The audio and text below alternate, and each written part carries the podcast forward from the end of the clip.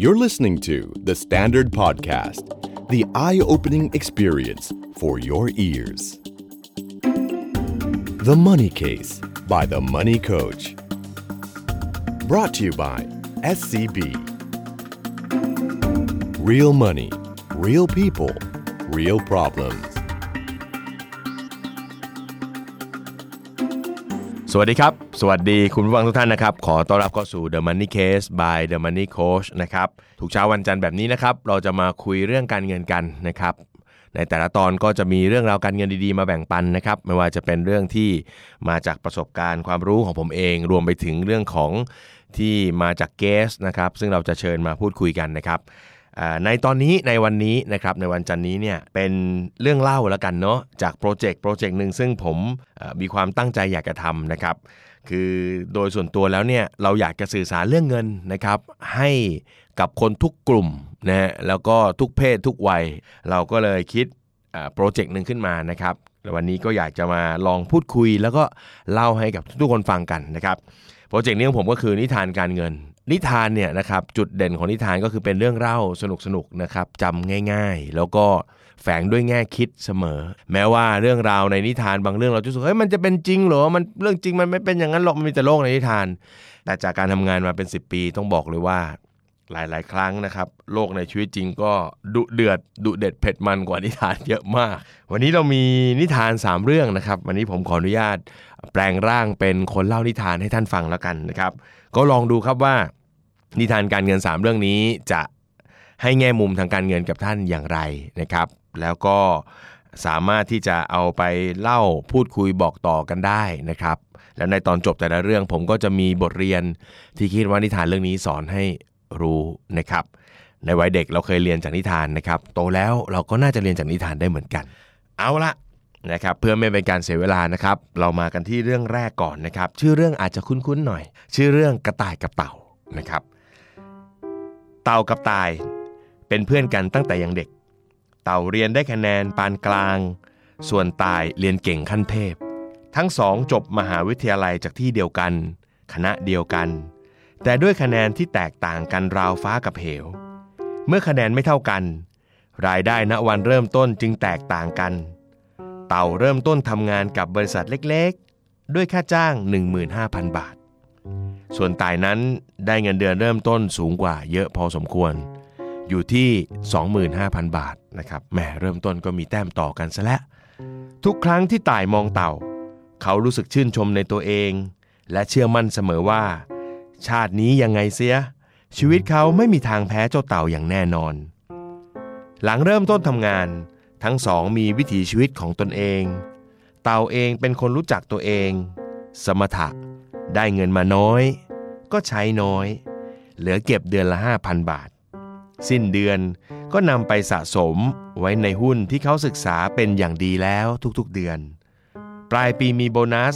ก็แบ่งโบนัส 1 เดือน ไปสะสมไว้ในหุ้นอีกต่อหนึ่ง ส่วนตายนั้นเต็มที่กับชีวิต การได้ทำงานเหมือนเป็นการปลดปล่อยให้ตัวเองเป็นอิสระจากครอบครัว เพราะการหาเงินได้เองทำให้เขาไม่ต้องพึ่งพิงพ่อแม่อีกต่อไป ในวงเล็บ รวมถึงไม่ต้องเชื่อฟังด้วย ตายเป็นคนใช้เงินเก่ง หาได้มากก็ใช้เต็มที่ หาได้เท่าไหร่ ก็ใช้หมดไม่มีเหลือ สิ้นปีมีโบนัส ก็เอาไปซื้อของใช้ฟุ่มเฟือย หรือไม่ก็ดาวรถยนต์ สร้างหนี้เพิ่มให้กับตัวเอง ตายเหลือบมองเต่าและแอบยิ้มในใจว่า การออมเงินแค่ 5,000 บาทต่อเดือน ต่อให้เก็บทั้งปีก็ยังน้อยกว่าโบนัสที่เขาจะได้รับปลายปีอยู่ดีว่าแล้วก็หัวเราะแบบจอมมารเอ๊ะทำไมวันนี้โค้ดเป็นจอมมารดังนั้นเขาจึงยังไม่ต้องรีบเก็บเงินตอนนี้ก็ได้ ปล่อยให้เจ้าเต่าเก็บเงินแซงไปก่อน เพราะสุดท้ายด้วยรายได้ที่มากกว่า เขาก็ยังจะต้องเป็นผู้ชนะได้อยู่ดี10ปีผ่านไปไวเหมือนโกหก ทั้งสองเติบโตในหน้าที่การงาน เต่าได้เลื่อนตำแหน่ง และเพิ่มเงินเดือนเป็น 25,000 บาท ในขณะที่ตายไปไกลขึ้นเรื่อยๆ ตอนนี้เขาได้เงินเดือนถึง 35,000 บาท แถมบวกค่าตำแหน่งอีก 5,000 บาทเสียด้วยสิ เงินเปลี่ยนไป แต่นิสัยของคนเราก็ยังเหมือนเดิม แม้ภาระในชีวิตจะมากขึ้นเพียงใด เต่าก็ยังอดออมและสะสมเงิน 5,000 บาทไปลงทุนได้ทุกเดือน แถมยังมีอาชีพพิเศษที่ช่วยทำให้เขาเก็บออมเงินได้อีก 5,000 บาท และในช่วงสิ้นปี ก็ยังนำโบนัสที่ได้ 1 เดือน ไปลงทุนเหมือนเดิมไม่เคยเปลี่ยน ในขณะที่ต่ายเองก็ไม่เคยเปลี่ยนเลยเช่นกัน เขายังเต็มที่กับชีวิต ด้วยคติประจำใจที่ว่า ชีวิตของเราใช้ซะนะครับ แม่ไม่รู้ว่าติดจากวงไหนมา ถัดมาอีก 15 ปี ทั้งสองมีอายุเข้าสู่ปีที่ 45 เต่าและตายพบกันอีกครั้งในงานเลี้ยงรุ่น ขณะตั้งวงสังสรรค์กัน ตายเล่าถึงเงินเดือนและความเติบโตในหน้าที่การงาน จนเพื่อนๆต่างยกนิ้วให้ และติดตามฟังด้วยความชื่นชม เมื่อถามถึงเต่า เขาบอกว่า ไม่คิดที่จะทำงานต่อไปอีกแล้ว และวางแผนจะกลับบ้านที่ต่างจังหวัด เพื่อกลับไปใช้ชีวิตเรียบง่ายกับครอบครัวที่บ้านเดิมของคุณพ่อคุณแม่ ตายสงสัยว่า เต่าเอาเงินมาจากที่ไหน ถึงสามารถหยุดทำงานได้และกลับต่างจังหวัด ในแบบที่ต้องการได้ เต่าบอกว่า 25 ปีของการทำงาน เขาเก็บออมเงินและลงทุนได้รวมกัน 10 ล้านบาท ด้วยเป็นคนใช้จ่ายไม่สิ้นเปลือง เงินเท่านี้กับงานสร้างรายได้ในต่างจังหวัด ที่พอมีให้หยิบจับทำอยู่บ้าง ก็น่าจะเพียงพอสำหรับชีวิตของเต่าแล้ว 25 ปี กับเงินออมเริ่มต้นแค่ 5,000 บาทต่อเดือน เต่า สร้างเงินมากขนาดนั้นได้อย่างไร เชื่อว่าหลายคนนะครับได้ฟังนิทานเรื่องนี้ก็น่าจะนึกออกนะครับว่ามาจากนิทานเรื่องอะไรในวัยเด็กของพวกเรานะครับ ใช่เลยครับ กระต่ายกับเต่านั่นเอง ตัวละคร 2 ตัวซึ่งมีความได้เปรียบกันเนาะในเรื่องความสามารถ ถ้าเป็นนิทานในวัยเด็กก็จะเป็นเรื่องของความเร็วใช่ไหมครับแล้วก็มีความแตกต่างกัน ซึ่งคนหนึ่งก็ค่อยใช้วิธีใช้วิธีการค่อยๆ สู้ ค่อย ๆ เดินนะครับในขณะที่อีกคนหนึ่งก็ชะล่าใจ แล้วก็ปล่อยให้คนหนึ่งค่อยๆ ทยอยทำในสิ่งที่เขาทำได้ไป เรื่องเรื่องนี้นะครับหัวใจของเรื่องก็คือ อัตราผลตอบแทนแบบทบต้นครับ คนส่วนใหญ่มักจะมองข้ามนะครับเวลาเราเห็นว่าคนคนหนึ่งสามารถทำผลตอบแทนได้ทบต้น ผมยกตัวอย่างละกันสัก 10%ต่อปี ถ้าเกิดมีคนฝากสักประมาณ 1,000 10%ต่อปีก็ดูไม่เยอะหรอกครับแค่ 100 แต่ถ้ามี 10,000 ก็จะเป็น 1,000 แต่ถ้าเป็น 1 0 0 0 0แสนก็จะเป็น 10,000 และถ้ามีเงินเก็บเป็นล้าน อัตราผลตอบแทนแบบทบต้นที่ 10%ก็จะเป็นเท่าไหร่ครับ 1 0 0 0 0แสนบาท นี่คือรูปแบบของความพยายามในการเก็บสะสมเงินนะครับ คนเราก็เช่นกันครับ ถ้าสามารถบังคับตัวเองให้เก็บออม แล้วก็ลงทุนได้อย่างสม่ำเสมอ แล้วก็นำเงินไปลงทุนในเครื่องมือที่สามารถสร้างผลตอบแทนได้ในระดับที่พอเหมาะพอสมกับตัวเองนะครับ อันนี้ ก็จะสามารถทำให้เรามีชีวิตทางการเงินที่ดีได้ หัวใจสำคัญของการลงทุนที่ประสบความสำเร็จของเต่าในเรื่อง ประกอบด้วย 3 ส่วนครับ ส่วนแรกก็คือจำนวนเงินลงทุน วันนี้เนี่ยเราจะหาเงินได้มากได้น้อยไม่สำคัญเลยสำคัญว่าเราเหลือ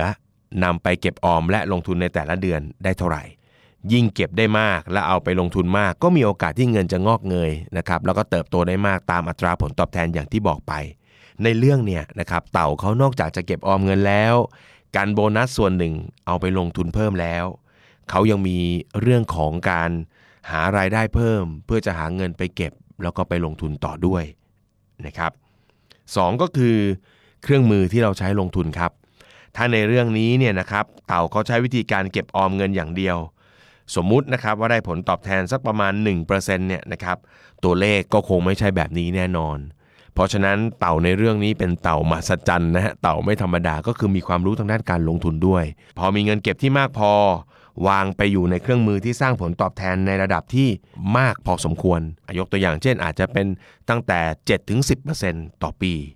นะครับแบบนี้ก็สร้างผลลัพธ์ที่แบบน่าตกใจได้เลย ในช่วงแรกของการเก็บเงินเนี่ยสิปีแรกเนี่ยบางทีคนเราครับเวลาเอาไปลงทุนอะไรผลลัพธ์มันยังไม่เห็นหรอก คนภายนอกเวลามองก็หัวเราะได้ครับนะตลกขบขันได้ไม่แปลก ไม่แปลกนะครับ แต่เมื่อผ่าน 10 ปีไปมวลเงินของเรามากขึ้นคราวนี้แหละ อัตราผลตอบแทนแบบทบต้นจะสร้างพลังให้เห็นชัดเจน ทีนี้มันมีหัวใจอยู่นิดนึงก็คือว่า มันจะสร้างผลตอบแทนแบบทบต้นได้นั้นเนี่ยคนเราก็ต้องรู้จักอดเปรี้ยวไว้กินหวานด้วย ความหมายคือ เมื่อได้กำไรจากการลงทุน อย่าเพิ่งเอากำไรนั้นไปกินเป็นใช้นะครับต้องเอาไป reinvest หรือลงทุนซ้ำในปีต่อไปทันทีทำแบบนี้ไปเรื่อยๆ ก็จะประสบความสำเร็จได้นะครับ และหัวใจสุดท้ายที่ทำให้เต่าชนะกระต่าย ในชีวิตจริงนี้ ก็คือเรื่องของระยะเวลาในการลงทุน จริงอยู่ครับว่า คนที่มีแต้มต่ออย่างตายเนี่ยนะครับ ถ้าเกิดว่าเขาแหมแต้มต่อก็มีแถมยังวินัยดี แล้วลงทุนเป็นอีกนะครับ อันนี้เขาก็ได้เปรียบไปเต็มๆแหละ แต่วันนี้ถ้าคนที่มีรายได้เยอะๆ แล้วเขาไม่ตั้งใจกับชีวิตมากพอ เขาก็มีสิทธิ์แพ้คนที่อดออมนะครับ มีวินัยแล้วก็มุมานะที่จะสร้างเนื้อสร้างตัวแล้วก็สร้างชีวิตได้เหมือนกันนะครับ บทเรียนสำคัญที่สุดของนิทานเรื่องนี้ก็คือ อย่ารอครับ อย่ารอ ความสำเร็จทางการเงินนั้น ไม่เหมาะกับคนที่ชอบรอคอยใด ๆ ดังนั้นเริ่มต้นได้อยากให้เริ่มต้นเลยนะครับ นี่คือนิทานเรื่องแรกของเรานะครับ แม่เต่ากับกระต่ายนะครับ เอาทีนี้มาดูมาฟังกันนะครับในเรื่องที่2นะครับน่าจะเป็นเรื่องที่ เคยได้ยินกันอีกเหมือนกันนะครับผมก็เอามาแปลงสักนิดนึงเพื่อให้มันเป็นเรื่องการเงินบ้าง เรื่องของลูกหมู 3 ตัวนะครับนี่จัดเป็น 2 top hit เลยนะฮะ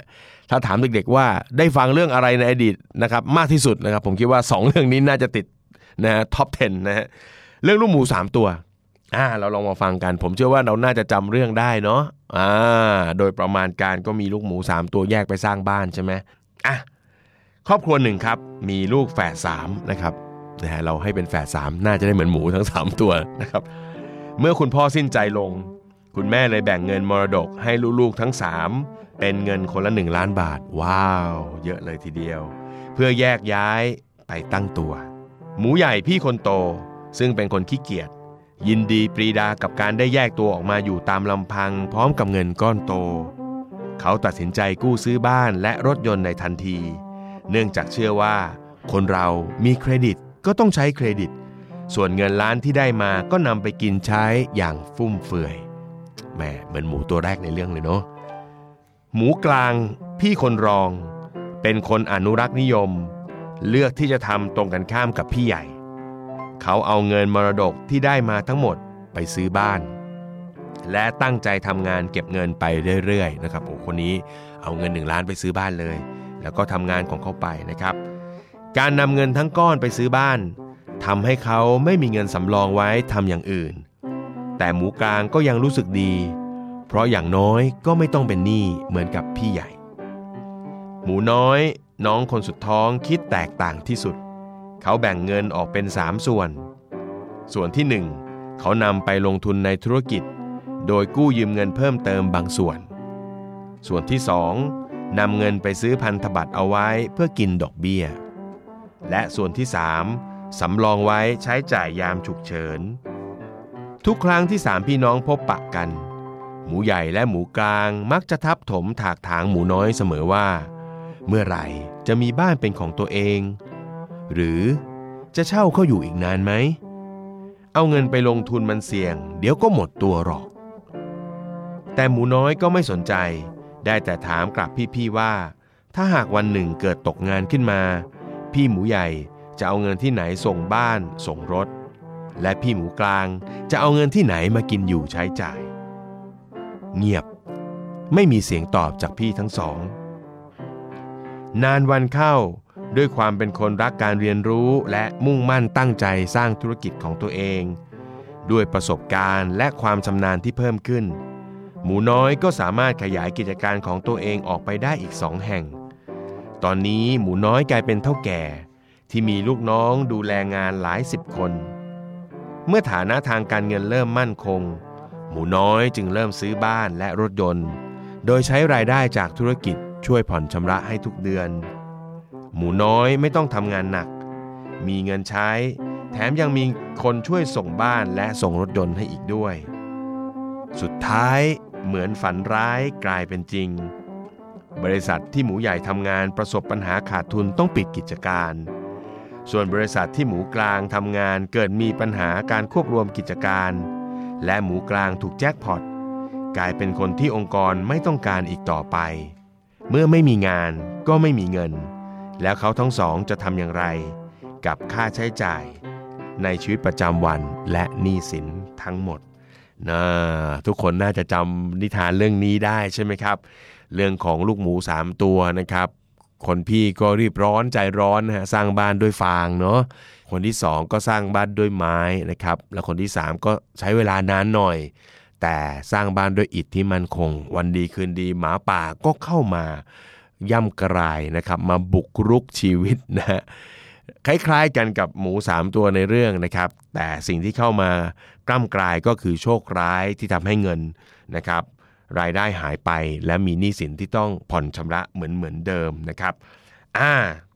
หลายหลายคนเวลาฟังนิทาน ถ้าตอนเป็นเด็กเนี่ยผมเชื่อว่าเราจะฟังแบบค่อยๆ ฟังไปจนจบ แล้วก็จำเรื่องเรื่องนี้ไว้ พร้อมกับบทเรียนในเรื่อง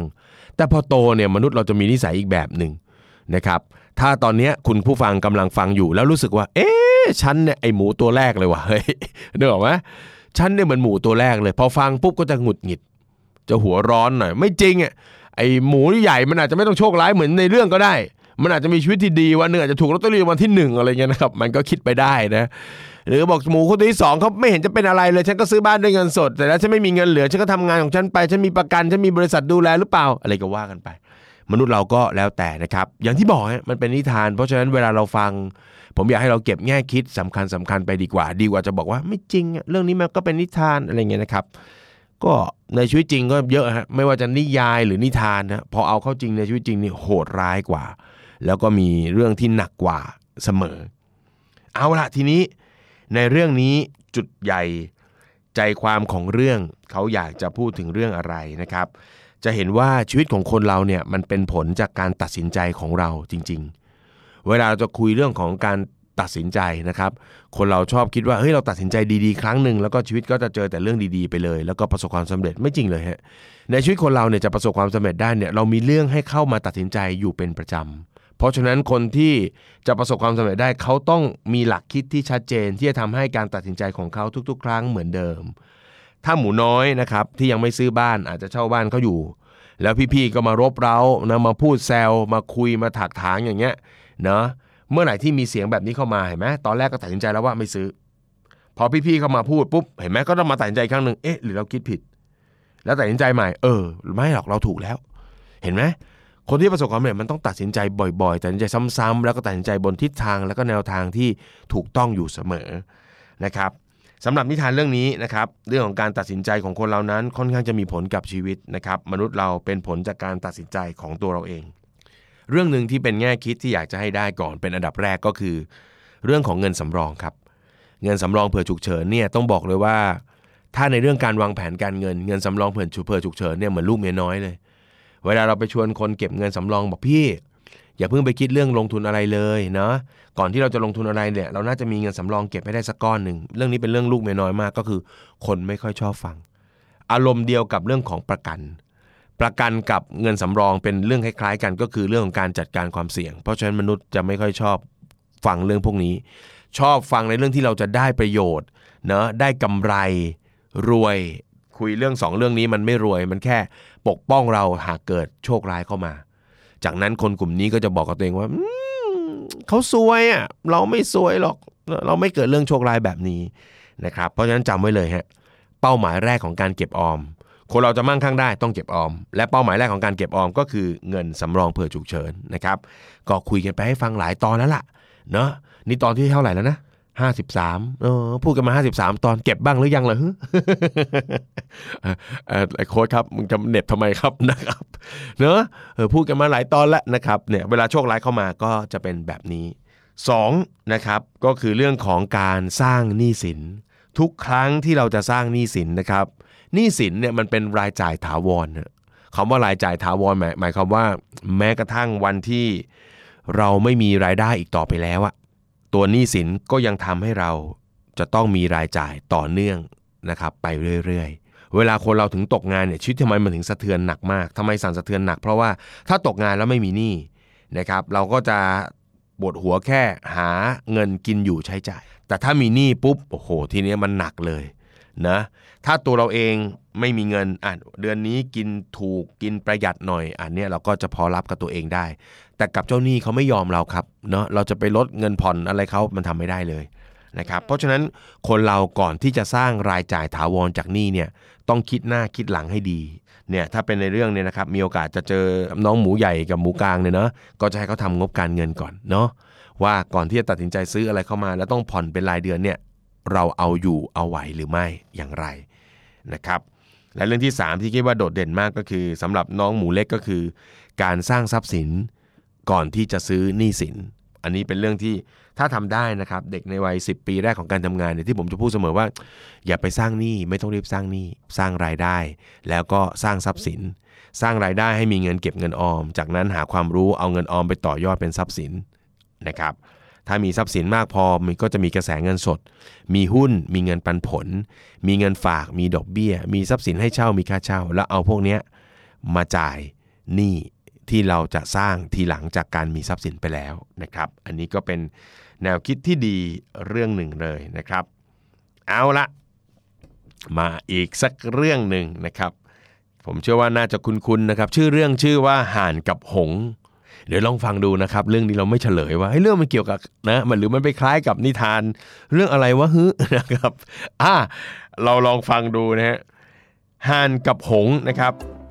สองพี่น้องได้รับมรดกจากแม่เป็นบ้านหลังเล็กๆ หลังหนึ่ง ในย่านใจกลางเมือง โดยแม่ได้สั่งเสียไว้ก่อนตายว่า ห้ามขายขีดเส้นใต้ว่า ห้ามขายบ้านหลังนี้ให้คนอื่นเด็ดขาด เพราะบ้านหลังนี้ตั้งอยู่บนที่ดินบรรพบุรุษ ซึ่งตากับยายหวงแหนมาก หลังงานศพห่านผู้เป็นพี่ออกตัวว่า ไม่ต้องการได้บ้านหลังนี้ และเห็นว่าเป็นโอกาสดีที่จะหาเงินไปลงทุนต่อ จึงเรียบเรียบเคียงเคียงคุยกับน้องชายว่า ถ้านายอยากได้บ้านหลังนี้ ฉันจะยกให้นาย แต่นายต้องหาเงินมาให้ฉันหนึ่งล้านบาทห่านยื่นข้อเสนอ ฉันจะไปหาเงินที่ไหนตั้งหนึ่งล้านบาท หงตกใจกับข้อเสนอของพี่ชาย อันนี้หงธรรมดานะครับ ไม่ใช่หงแดงนะครับ ไม่ชอบนะครับก็ไปกู้ธนาคารมาสิ ฉันจะเซ็นยกบ้านหลังนี้ให้แก แกก็เอาไปจดจำนองธนาคาร แล้วเอาเงินหนึ่งล้านบาทมาให้ฉัน แค่นี้ก็จบ แถมไม่ต้องผิดสัญญากับแม่ด้วย เพราะสุดท้าย แกก็เป็นเจ้าของ บ้านและที่ดินก็ไม่ได้ตกเป็นของคนอื่น ห่านทำหน้าฉลาดขณะอธิบายวิธีการ แต่แม่คงอยากให้เราเป็นเจ้าของร่วมกัน หงพูดด้วยน้ำเสียงเศร้า ใครบอกแก แม่บอกแค่อย่าขายให้คนอื่น ฉันก็ไม่ได้ขายให้คนอื่น ฉันขายให้แก อย่าทำตัวเป็นคนเข้าใจอะไรให้ยากไปหน่อยเลย จัดการตามที่ฉันพูดก็พอ ห่านเริ่มมีน้ำโหเมื่อขัดใจพี่ชายไม่ได้ หงจึงดำเนินการตามที่ห่านสั่ง เขายื่นจดจำนองธนาคาร เอาบ้านไปเป็นหลักทรัพย์ค้ำประกัน เมื่ออยู่ดีๆ ก็มีรายจ่ายจากหนี้สิน เขาจึงต้องมองหารายได้เพิ่ม หงตัดสินใจติดประกาศให้เช่าบ้านหลังดังกล่าว มีหลายคนสนใจติดต่อขอเช่า สุดท้าย หงตัดสินใจปล่อยเช่าให้กับชาวต่างชาติที่มาทำงานในเมืองไทย หงเริ่มสังเกตเห็นบางสิ่งบางอย่าง จากเดิมที่ต้องส่งหนี้ธนาคารเดือนละเกือบ 7,000 บาท แต่เมื่อมีคนเช่า บ้านหลังดังกล่าว สามารถเปลี่ยนจากหนี้สินที่ทำให้เสียเงิน กลายเป็นทรัพย์สินที่ทำเงินให้เธอได้เดือนละ 10,000 บาทในทันที ทั้งนี้เป็นเพราะค่าเช่าที่เรียกเก็บได้สูงกว่าจำนวนเงินที่ต้องผ่อนธนาคารมากพอดูเลยทีเดียว นี่ก็มีคนส่งให้ แถมยังมีเงินเพิ่มเพื่อนำไปใช้จ่ายและลงทุนต่อได้อีก ในทางตรงกันข้าม หลังจากได้เงินล้าน ห่านผู้พี่นำเงินไปลงทุนในกองทุนตามคำแนะนำของเพื่อนสนิท เขาไม่อยากจะเชื่อว่า มีวิธีทำเงินง่าย ๆ แบบนี้ในโลก แค่วางเงินไว้ก็งอกเงยขึ้นมาเอง แค่สองเดือนแรก หารได้ปันผลไปแล้ว 50,000 บาท เมื่อเอ่ยปากถามถึงเงินต้น เพื่อนบอกหานว่ายังอยู่ครบเพื่อน นี่สิ การลงทุนอย่างชาญฉลาดด้วยความรักน้องฮานโทรชวนหงมาร่วมลงทุนด้วย เพราะดูยังไงก็ดีกว่า แถมยังเหนื่อยน้อยกว่าทำบ้านเช่าอย่างที่หงทำ ไม่เป็นไรหรอกครับพี่ทำบ้านเช่าก็ไม่ได้เหนื่อยอะไรมาก นี่ฉันกำลังจะกู้เงินเพื่อซื้อบ้านหลังที่สองขอให้ดูเรื่องทำเลให้แน่ใจอีกสักนิดหนึ่งก่อน ฉันก็จะลงทุนเพิ่มแล้ว หงพูดพร้อมกับรอยยิ้ม ก็แล้วแต่แก เงินง่าย ๆ สบายๆไม่ชอบ ชอบเหนื่อยชอบลำบาก อย่างนั้นก็ตามใจห่านพูดเสียงฉุนเฉียว รวยเร็วเป็นไปได้ แต่รวยง่าย ๆ ไม่มีหรอกนะพี่ มานิโค้ดเขาบอกไว้นะครับ อันนี้เติมเองหงพูดเตือนด้วยสีหน้าหวังดีห่านตัดสายโทรศัพท์ด้วยมองว่าน้องแท้ๆของตัวเองโง่แล้วยังอวดฉลาด เวลาผ่านไป หงทำบ้านเช่าหลังที่สองและสามตามแผนการลงทุนของตัวเองได้สำเร็จ เขามีกระแสเงินสดจากบ้านเช่าเดือนละ30,000บาท ซึ่งพอๆกันกับรายได้จากงานประจำแต่ก็ยังเลือกทำงานประจำที่ตัวเองรักต่อไป เขาเริ่มเข้าใจแล้วว่า แม่ไม่ได้ให้บ้านกับพวกเขา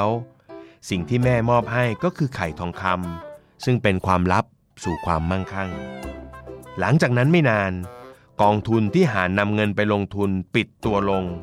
เพราะมันไม่ใช่กองทุนจริง ๆ ห่างแต่เป็นแชร์ลูกโซ่ ซึ่งเปิดขึ้นมาเพื่อหลอกหากินกับคนโลภผ่านไปไม่ถึงปี หานสูญเสียมรดกที่แม่ให้ และต้องเริ่มต้นหางานทำใหม่อีกครั้ง ในขณะที่หงพลิกชีวิต ด้วยความคิดเพียงนิดเดียว จากมรดกกองเดียวกัน คุณผู้ฟังฟังแล้วพอจะนึกออกไหมครับ ว่ามันคล้ายกับเรื่องอะไรนะครับ ก็คงไม่ได้คล้ายเป๊ะๆหรอกนะครับ ก็เป็นเรื่องของห่านกับไข่ทองคำนั่นเองนะครับที่เป็นเรื่องของห่านที่สามารถออกไข่เป็นทองคำได้ใช่ไหมครับ ในมุมหนึ่งทางการเงินเนี่ยมันก็คล้ายๆกับ passive income หรือรายได้จากทรัพย์สินเหมือนกันนะ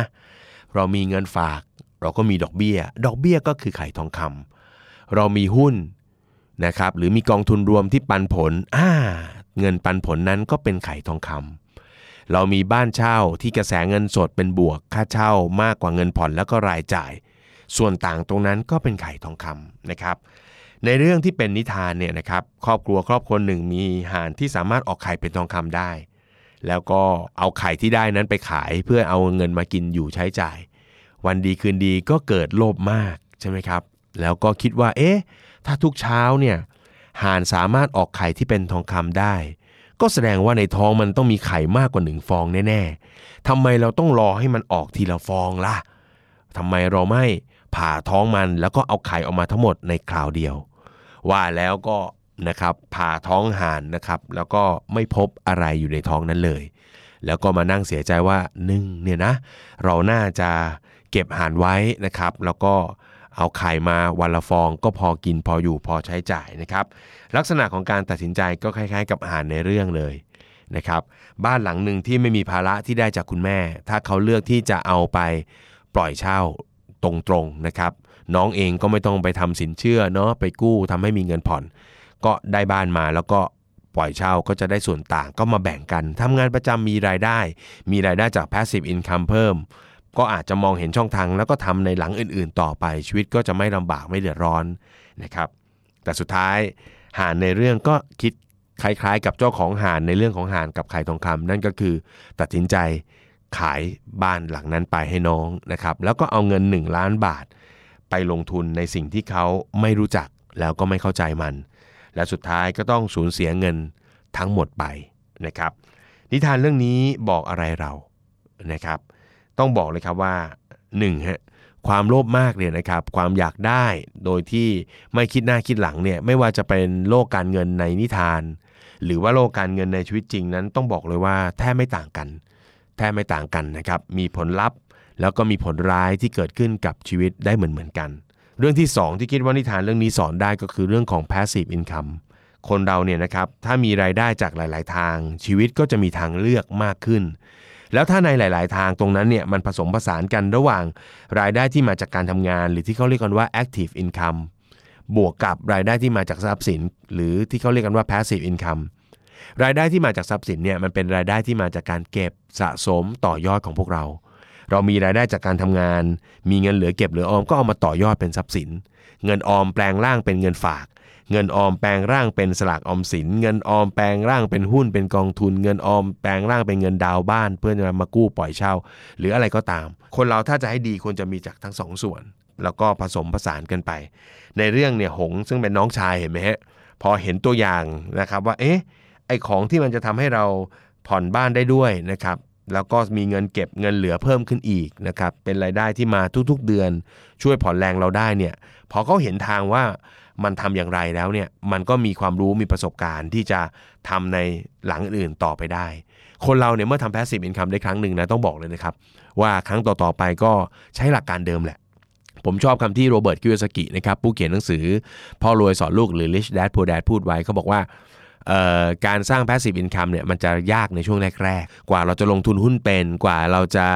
ซื้อพันธบัตรเป็น กว่าที่เราจะลงทุนบ้านเช่าเป็นยากครับ แต่เมื่อทำได้แล้วครั้งต่อๆไปก็จะทำง่ายขึ้น เพราะมันจะทำแบบเดียวกัน เขาเปรียบวิธีการสร้างทรัพย์สินเหมือนกับการขี่จักรยานครับคนเราขี่จักรยานแรก ๆ ก็จะมีล้มนะครับมีบาดแผล เป็นประจำทุกคนต้องเจอต้องผ่านเส้นทางนี้นะครับแต่เมื่อล้มบ่อยเข้านะครับเราก็จะรู้จักวิธีประคองตัว แล้วก็ขี่จักรยานของเราเนี่ยให้ตรงทางนะครับแล้วก็ไม่ว่าจะทิ้งไปนานแค่ไหน กลับมาขี่จักรยานอีกก็ยังจะขี่ได้ตลอดนะครับทักษะหรือความรู้ทางด้านการเงินก็เป็นแบบนี้เหมือนเหมือนกัน แล้ว 3 ที่เรื่องนี้อยากจะบอกก็คือเรื่องของการลงทุนที่เป็นการลงทุนลวง โลกใบนี้นะครับมีการลงทุนลวงๆที่ซ่อนอยู่เยอะมาก นะครับบางครั้งก็มาพร้อมกับหน้าตาที่มันดูดีดูนะครับน่าเชื่อถือพูดหรือสอนโดยกูรูการเงินนะครับหรือโค้ชการเงิน หรือวิทยากรการเงินที่เรานับถือเชื่อถือ แต่ก็ซ่อนไปด้วยเรื่องของความขี้โกงต่างๆ มากมายนะครับถ้าใครเคยติดตาม The Money Case เราจะเคยพูดถึงเรื่องพวกนี้อยู่แล้วนะครับก็กลับไปย้อนฟังกันได้ หรือถ้าอยากจะจำง่าย ๆ ก็ลองดูแล้วกันว่าถ้ามีการลงทุนที่มาถูกนำเสนอให้กับเรานะครับที่มันได้ผลตอบแทนสูงเกินไปนะเกิน 10%ต่อปี โดยที่ไม่ต้องทำอะไรเลยให้ระวัง รับประกันผลตอบแทนให้ระวัง ชวนเพื่อนแล้วได้เงินเพิ่มให้ระวัง อยู่เฉยๆไม่ต้องทำอะไรแล้วก็ได้เงิน อันนี้ก็อย่าไปยุ่งกับมันนะครับ อยู่ให้มันห่างๆไว้ ถ้ามีทั้ง 4 อย่างครบก็คือแน่นอนนะครับ แน่นอนก็อย่าไปยุ่งกับมันนะครับ นี่คือเรื่องเล่านะครับ ซึ่งเป็นนิทานน่ารักน่ารักนะครับ ซึ่งผมคิดว่าถ้าเราลองเปลี่ยนเนาะแทนที่จะพูดคุยเรื่องการเงินกันแบบเรื่องที่มันแบบ ดูโหดโหดหน่อย ดูฟังยุ่งยากลองเอาเรื่องพวกนี้ไปเป็นแง่คิดสอนใจ แล้วก็เตือนใจพวกเราดูนะครับ ก็ถ้าชอบนะครับมีโอกาสผมก็จะหยิบมาเล่าพวกนี้นะครับ ยังมีอีกหลายตอนเลยนะครับวิธีการของผมง่ายมาก ไปซื้อหนังสือนิทานอีสบมานะครับ แล้วก็มานั่งคิด เอ๊มีเรื่องอะไรอีกเนอะมีเรื่องอะไรอีกเนอะแล้วก็มาแบบเออมาแบบคิดว่าเออ เรื่องราวทางการเงินจริง ๆ ในโลกจริง ๆ ที่มันมีความคล้ายมันจะเป็นยังไงได้บ้างนะครับ ก็ถ้าชอบนะครับ ก็อย่าลืมนะกดนะแชร์กันไปเยอะๆนะครับพอสแคสรายการนี้เขาดีจริง ๆ นะครับ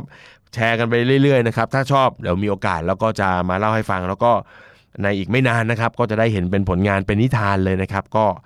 ผมก็กำลังทำอยู่นะครับ อันนี้ทำยากเหมือนกันเพราะมันต้องวาดรูปด้วย จะเอาให้เหมือนนิทานเชียวนะนะครับอะมีโอกาสก็คงได้ฟังกันอีกนะครับสำหรับในตอนนี้นะครับขอบคุณสำหรับการติดตามนะครับ แล้วก็ขอให้นิทานการเงินตัวนี้นะครับ เป็นเครื่องเตือนใจนะครับ แล้วก็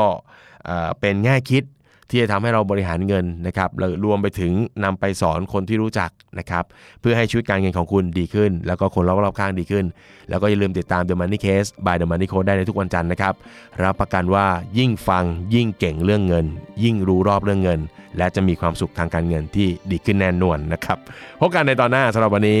สวัสดีครับ